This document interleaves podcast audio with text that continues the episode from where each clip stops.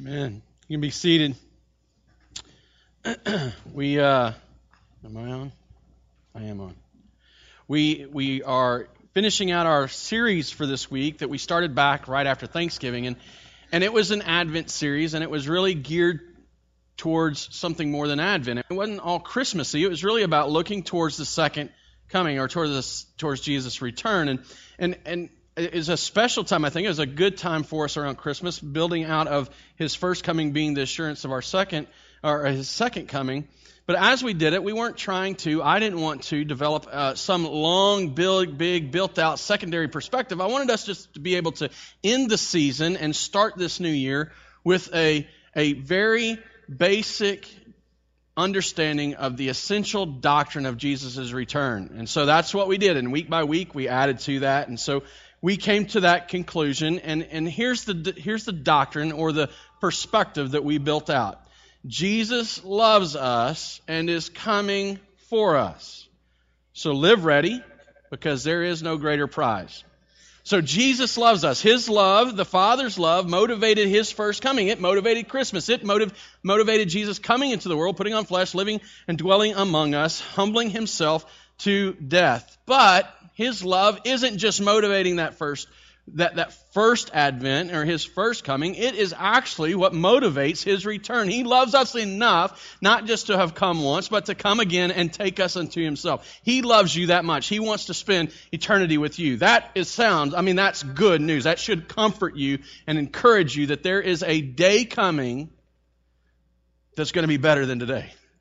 And if today's a good day for you, it's going to be better. If today's a bad day for you, it's going to be better. There is a better day coming. That should comfort and encourage us. But he also warned us so that we could live every moment ready, so that we could be ready whether he comes now or whether he tarries. We should be ready, he told us. He challenged us, encouraged us, taught us so that we would be ready at a moment's notice or ready to leave a gospel legacy behind us in the event that he waits. And so that's the, that's the way we, we went through that. And then finally, he says, do this, be ready for it, be prepared for it, because there is no greater prize. And the truth is, is that's true, but it's not exactly true because it's, there is no other prize. If you come in second in this race, you are really the first loser. That's the truth of it. There is no other, there's not a, there's not a reward for second place. There's not a, there's not a, a chance to, to do something different. There's not a, a an amendment or a, an appeal that you can offer. There's no other prize. Jesus is coming. Live ready because he is your prize. And that's, and that's the, the perspective of his teaching of the kingdom. Now, it doesn't answer every question, and I get that. I, I get that it doesn't give us all the details, and it doesn't go into the depth of his teaching or even the, the apostles' teaching as, as they continue to write scripture after he ascended. I, I get that there's more things that we could talk about. But in that doctrine, it gives us a basis, a foundation from which we now can live every day expectantly. And in fact, that was that began to be the question. In fact, we started last week in this two-part perspective of what do we do then? As we wait, what do we do? What, what's our role here? What's why did he leave us this long? I mean, for most of us, we've been waiting all our life. We may not have realized we've been waiting, but we have been not most of us, all of us have been waiting all of our life for this to happen. You didn't know you were waiting maybe at one time, but this has always been the point what, his, what for, for which history is looking forward to is his return. So for 2,000 years now, we have been waiting. Now, he's left us here for a reason. So what are we to do until it happens? What are we supposed to be about doing? And so we began to answer that question last week. We answered it from the book of Acts, chapter 1, where, where Jesus ascends into heaven, speaks to his disciples, and gives them their role, their purpose, their, their thing to do as they wait. He says, Go, You'll receive power, and you'll be my witnesses. And while he is specifically speaking about a special moment where the Holy Spirit was going to be poured out on them and they were going to, to receive this special power to do these miraculous and powerful things, there's a principle for every one of us still today. So as we wait, we, as God's people, as people of the kingdom of God, are, are, are, are recipients of his power And therefore, we are expected to be witnesses of his miraculous ability. We are to be able to speak about what he has done. You don't have to be a theologian that studied for 40 or 50 years and, and gone through seminary and earned uh, uh, uh, a long list of credentials behind your name. You don't need all of the letters that can follow your name to be a witness of God. You simply have to have experienced His power. We just sang a song, and I didn't notice this in the first service, but the, the first verse of the last song that we sang starts out, I've heard the things they say about you, something along that. You can put it up behind me if you want to, because that they'll actually be able to see what it really says and not just what I remember it to say. But I've heard the whisper, your put it up there, because I'm I'm going to mess it up. First verse of the last song we sang, first screen. I've heard a thousand stories of what they think you're like. You see, you're a witness. As a child of God, you're a witness to this. You're not just a person who's heard the story. You're a person who's in the tender, you've heard the tender whisper of love in the dead of night. You have experienced His power. You have a story to tell. If you know Jesus, if you know that He died for you, if that, that He rose and provided eternal life for you, if you are following Him, if you see Him as King, as Lord, as one who is coming, you didn't come to that by your own understanding. You came to that by the expression of God's power in your life. And so now he says, go and be my witness, proclaim your story, tell your story so that the world can hear it. That's what he wants. That's what he calls us to. And so we saw that what we believed should change and should motivate then what we say and what we speak. But it doesn't end with what we say. It extends to what we do, and that's really what the focus of today will be about. What do we do if, as witnesses, as a people who are proclaiming the goodness? What do we actively do? What do we make ourselves busy doing. And that's what we're going to be studying today as we consider our kingdom practice. We're going to be studying from 1 Peter chapter 4. If you've got a Bible, you can go ahead and turn there. Let me give you a little context of what this letter or the people that received this letter, they, they were dying because of what they believed. Peter wrote this letter to a church that was scattered. You can read about it in Acts. And in, in Acts, the church starts and it flourishes. It grows to a, a massive number really quickly. And then they begin to be persecuted by the Jews and they get scattered. You can see about it in Acts 6 and 7, maybe 8. I can't remember exactly where it's at, but Stephen gets martyred and it says that the church is scattered at that point. And they're all over the place. And Peter writes to this church that's scattered and that is suffering greatly for what they believe. In fact, there's stories, there's records of the early church under, under Roman rule. The church suffered horrendous uh, attacks because of what they believed, because they believed that Jesus was the Christ, that he had died in their place for their sins, that he'd risen again, providing them eternal life, and that he is Lord and now is the preeminent and primary authority over their life. Well, that clashed with what the Roman government wanted their people to believe. They would rather hear Caesar is Lord than Jesus is Lord. In fact, they, they were emperor worshippers. They were people who said that Caesar was divine. And so, so they would expect the people of Rome to worship this emperor. And, and it clashed with the Christian perspective. And so Rome says, well, we're going to put an end to that. We're going to end it. And so they begin to attack them. There are stories of, of the suffering and the violence that they endured. For example, they were wrapped in animals' clothing and placed in, in coliseums and, and uh, competitions against living animal, uh, against lions, and they were killed and eaten by, uh, by animals in, for entertainment. They were impaled on stakes and, and then covered in tar and oil and lit on fire so that they could light the streets of Rome at night. So, so they were suffering horrendously.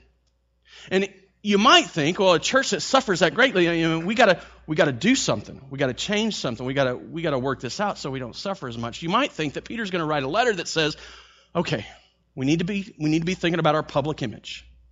We need to quit being quite so offensive. We, we, we need to just quit going on about Jesus as Lord.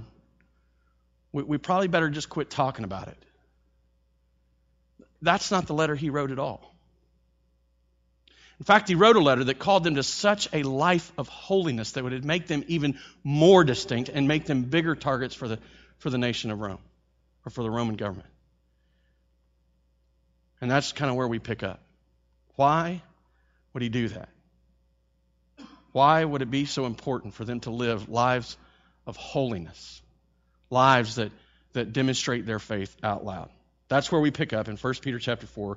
We'll begin reading in verse 7. It says, Peter writes, The end of all things is at hand.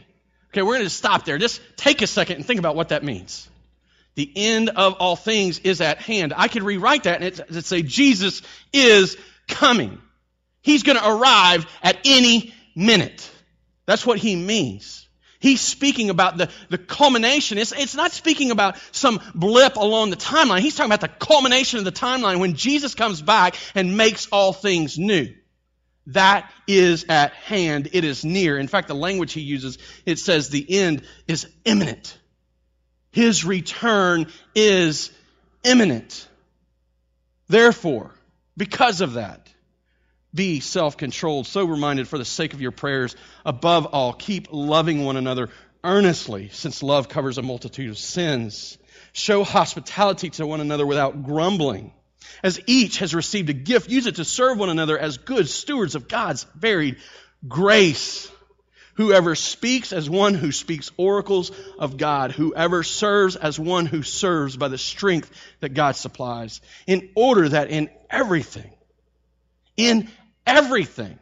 I, underline that. In everything, God may be glorified through Jesus Christ. To him belong glory and dominion forever and ever. Amen. To the end of all things is it why why don't we why don't we back off? Why don't we cower in the shadows? Why don't we quit living so faithfully out loud? Why don't we just gather in our houses and not, and not talk to our neighbors? Why don't we just get together and not try to talk about Jesus as Lord? Why don't we quit pasting that and putting that on walls around the city? Why don't we just hide from Rome? Why would we live this holy, faithful life? Because the end is at hand. You see, the, the thing is, we ask questions about when we're going to get to the end days. When is the end days going to begin? And we, we look for signs and, oh, well, when we see the Antichrist, we'll know the end is near. And no. The biblical perspective has always been, the, the, the authors of the Bible have always demonstrated that we are there. You are in the last days. John writes about it as the last hour. We are here. That's the biblical perspective. That's the New Testament perspective that at any moment, before I finish my next sentence, before I come to the end of this sermon, before I could say another word, before I could take another breath, that He might come back. The end is at hand. His return is imminent. And Peter calls the church to this. He, he says, This is why we do what we do. Live with this kind of urgency. Live with this kind of, this, this kind of priority because Jesus is coming. He's, he wants us to think that way. But I, I have to admit, I, I don't always live that way. In fact, to, to, just be frank and to be completely honest, I've been studying this passage of Scripture, this, this letter of the Bible. I've been studying for years and years and years. One of my favorites. I've been reading it and, oh, and rereading it and reading commentaries on it and dissecting the Greek through it and trying to understand it. There was a period where I read it for six months straight, over and over and over. Every day I read it at least once, every day for about six months straight. And every time I came to it, even at the end of the six months, I'm seeing something new and being punched in the gut with something new. And well, that's so amazing. And I know that that passage is there. And I know that there's a call to urgency there, but, but I know I don't always live with that kind of urgency. And I'd, I'd venture a guess that most of the church, most of our church, maybe even you individually, don't live with that sense of urgency. I mean, let's just think about it. Just own it for just a minute. Take responsibility in it. I mean, just think uh, when, when you bought your house, if you're a homeowner, maybe you're not a homeowner, but, but if you're a homeowner and when you bought your house, I mean, where did the end of all things is at hand factor into if that's the right house for you or not? It didn't for me. And when I bought my house, this is what I thought about. I wanted it to look nice on the outside. I wanted to look nice on the inside. I wanted to know what school district it was in because I didn't want the boys to have to move. I wanted to know that I'd have the ability to resell it at a profit at some point. I didn't think about Jesus coming back at all. I, I oftentimes spend my day doing things that if Jesus returned in the middle of them, be like, man, Jesus, you should give me a few minutes. I could have been doing something for you. How much time do we waste? Uh, really think about it. how much time do we waste? And I'm not saying how much time do you have free. I'm saying how much time do we use for things that aren't eternally significant? Uh, how, how, how much energy, energy do we expend on things that are just going to burn up like chaff in the end? Let's really just take stock for a minute. In, what ways are we investing and spending money with this imminent return in mind? Yeah, see, I, think, I think uh, in all the study I've done of this letter that Peter wants us to live with this full on view of, the, of this truth. Jesus is coming. Let that inform everything you do. And so, from that, from that idea, he builds out this bucket list. And so, I, I hope that if you've got a bucket list, this, these are the things that you'll put on it. You see, typically when we build bucket lists, it's about, I got to get to the other side of the world because I've never been anywhere other than, well, I've been a lot of places, but I got to go someplace. I'm going to go to the Grand Canyon. Never seen the Grand Canyon except from the air. I'm, before I die, I'm going to go to the Grand Canyon. Before I die, I'm going to learn a new language. Before I die, it's always these things, these accomplishments that really could be eternally significant. But most oftentimes they're, they're built around us. And I think Peter gives us this bucket list, this, this list of things that are so foundational so, so fundamental that maybe those things are on your list, and, and that, that's not anything wrong with them being on your list if, if they're motivated by these things. He says to be self controlled and sober minded. Now, that means exactly what it sounds like. Self control. You know what self control is, right? I mean, I'm able to not do the things I don't want to do and uh, fight for that. Sober minded has means to have a, a balanced perspective. It could mean that we don't get drunk and and we stay sober, excuse me. But but I think what it really means is that we have a balanced perspective. See, we're, we're, we're not the people who hear that Jesus is coming back and run to the skyscrapers in New York and stand on there on them in our pajamas with signs hold up that, that are pronouncing the end. That's ludicrous, right? I mean, that's silliness. We're, we're not the, the, the people that hear Jesus is coming back and just run off and build a bunch of debt so we can buy the Corvettes and the big houses and the fancy, fancy uh, yachts and the stuff that make us feel good for the moment. We're not the people that just turn around and sell everything we have because he might tarry. But we're a people who live with a balanced perspective, a, a wisdom that comes from him. You see, that's what I think he's calling us to. See, I, I, think that what he's calling us to is, is this idea that we, we live out godly character. That we live like Jesus would have lived. In fact, if I were to summarize this, uh, just a point for you to take away, I, I, because Jesus will return at any moment, I think we should live like Jesus in every moment. I think that's what Peter's goal is for us personally because he could come back at any time. Because it could happen before we walk out the door. Every moment should be about striving to emulate him and follow his example. It could happen anytime. Anytime. So live like Jesus. And there's that personal perspective, that personal responsibility, that personal character that, that He calls us to. And that's the first circle. But in this bucket list, He doesn't just focus on you. He doesn't, in fact, He doesn't focus mainly on you. But He starts with you. And He calls you to this biblical, godly character. And then He expands the circle. And He says, Love each other. Now, if it's on our bucket list, most people in the world would put on their bucket list, I want to be loved by somebody. Right? I mean, that's what we do. Who's loving me? How am I being loved? You're responsible to love me. But Peter doesn't even give us that qualification. In fact, he, he doesn't even make it clear that you've ever been loved by another person. Through the letter, he's made it clear that you're to love one another, whether you feel loved or not. Look, you've been loved. You are being loved. Jesus loves you.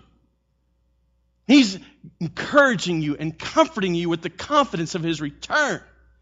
He's paid the price for your sins. He's, he's made you whole. He's cleansing you and sanctifying you. His spirit resides in you. You are loved. And now he says, turn around and love somebody with that. Give somebody what you've been given. In fact, that's the, the way he terms it. He's calling us to love one another like Jesus has loved us. This sacrificial effort, this sacrificial, beneficial effort for another person's best interest. Not when it's easy for you.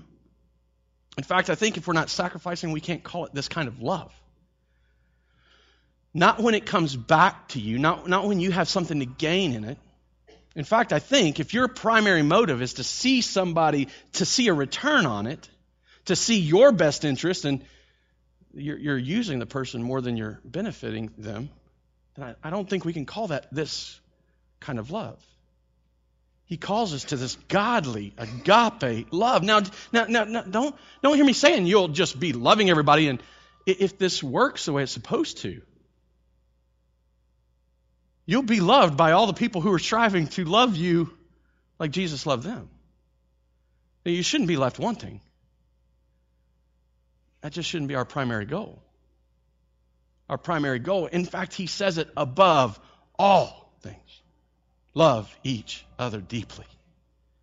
So love each other like Jesus has loved you. I, I heard a story, and I don't, I don't know. Um, I, mean, I didn't tell the story in the first service because I knew I was going to be short on time. I'm going to tell the story now. It'd be good for you. I, I heard this story recently. I think it was on the Today Show, or I saw a video, and I, I, don't know. Even it's been a been a little bit ago since since I first saw it, but I, I heard a story about this uh, family that was was uh, taking their infant on a plane ride, and the way I heard the story was actually someone wrote an article telling people don't do that, and they were. The lady who wrote the article was talking about, you know, that babies they cry. That's just what people should be used to it, and and and it's okay. And she's right. We should be okay hearing a baby's cry. But I don't think it's okay to tell somebody not to act sacrificially in the interests of other people. I mean, that would be the same as telling Jesus, don't come die for them. Don't set yourself aside in what would be easiest and best and, and most comfortable for you. Don't set, don't, don't set yourself aside like that. In fact, the idea of the article was that this family brought these goodie bags. They brought the baby on the plane. They brought these goodie bags with earplugs in it and a note from the baby, from the baby's perspective. And it was a cute little note. And it's probably not something I would have even thought to do. But this family did. Because they cared enough about the people sitting around them to think about them. And then somebody actually says, I think, has the nerve to say, you should think about yourself first. You should promote yourself. They should just deal with it. This paramount of saying is the same as saying don't love one another. Don't love each other. But that is not what we've been called to. Now, The truth is, is that the people sitting in the plane, if they're all Christians and this is a, a church family and, and things are the way they should be, that the people sitting in the plane should hear the baby crying and be fine with it. In fact, they might be thoughtful enough and loving enough to try to do something to support the mother who has the crying baby. But love is a two way street. And it requires our, us to set ourselves aside, to care enough to, to, to think of someone else. In fact, I think Paul gives us a good formula for it in the book of Philippians. Uh, uh, what this love should actively look like. Philippians chapter 2, verse 3 and 4, he says, Do nothing from selfish ambition or conceit. Do nothing from selfish ambition or conceit. Do nothing in such a way that it's about your gain. You know, oftentimes when we act and interact with people, we act out of fear. Well, I don't want to do this or I don't want to say that because I don't want to be rejected or I do want to be approved. I want to be affirmed. I want to be liked. I want to maintain this relationship. And so I'm not going to speak truth to you. I'm not going to reach out to you. I'm not going to put myself at risk because I'm afraid of what I'll lose. That's self preservation. Or sometimes we interact with people with, with manipulation and control, and, and we get people, we say the things that they want to hear, and we do the things that they want us to do, so that they'll then turn around and do for us what we want them to do. That's manipulation and control. That's, that's self exaltation. I want what I want, so I'm going to do what I need to do to get it. That's not what he's calling us to. It shouldn't be about what you receive. Do nothing from selfish ambition. And that nothing, that's a universal term that means not one thing. Okay, I mean, you get that, right? Nothing from selfish ambition or conceit, but in humility count others more significant than yourselves. And I think that's crossed out on the screen. It's meant to be underlined. Count others more significant than yourselves. And you know, that's hard, isn't it? To look at somebody else and say, they're more important than me. They matter more than me. I am so content. I am so satisfied. I am so blessed in Christ that that person matters more to me than I matter to me. That's big. Let each of you, not just a few, but each of you look not only to his own interests, but to the interests of others. So making their interests is as important. It's not that your interests are never taken into account. It's not that, not that your interests are, are always ignored, but that your interests, their interests, are, are, are as good as yours, as important as yours, as, as worthy of fighting for as yours. It requires us to look at things from their perspective, to understand things from their perspective. Let me just give you a, a way that I think this kind of works out practically. Every Sunday we struggle with this when we're trying to figure out, Amy and I struggle with this when we're trying to figure out where to go eat. I know it seems simple, but it truly happens. And so she, we'll be like, oh, where, where are we going to eat? She's like, oh, I don't care. And I'm like, yeah, you care. I know you care. And so rather than love her and think about her interests and what she might like, I don't love her well. I'll just be honest, this is not the example to follow. So, what not to do? I start picking places I know she doesn't want. How about Chinese? She doesn't like Chinese. I know she's not going to want to eat Chinese. How about Italian? No, not Italian. And, and I know she's going to say no to those things. And, and I'm going to point out, well, see, it matters. So where do you want to eat? Isn't that crazy? But am I the only one that does that kind of thing? I hope not, or else I sound cruel. Now, but here's the, here's the reality. What would be more loving? Wouldn't it be more loving to me consider what she longs for, what she likes, what she's interested in, and proactively pick it as opposed to passively just stand by and see if it happens? You see, that's what he's calling us to. He's not calling us to passively just let things happen. He's calling us to proactively put it into action for the best interest of another person. So I think, I think that that's what he means when he says love each other. And we gotta we got to point this out because the circle gets bigger. You know, it, it got bigger from you to each other. And who's the each other? That's the the brothers and sisters, the people you gather with, your family in Christ. It's not that Peter, or it's, it's not that Peter's writing and saying you shouldn't love people outside the church. Jesus said, love your enemies. So we can't think that he's countermanding what Jesus said. But he's saying give priority. Make, make certain that it starts right here. The people you gather with week in and week out, your neighbors who are believers, they may belong to another church, but they're Christian brothers and sisters. Love them.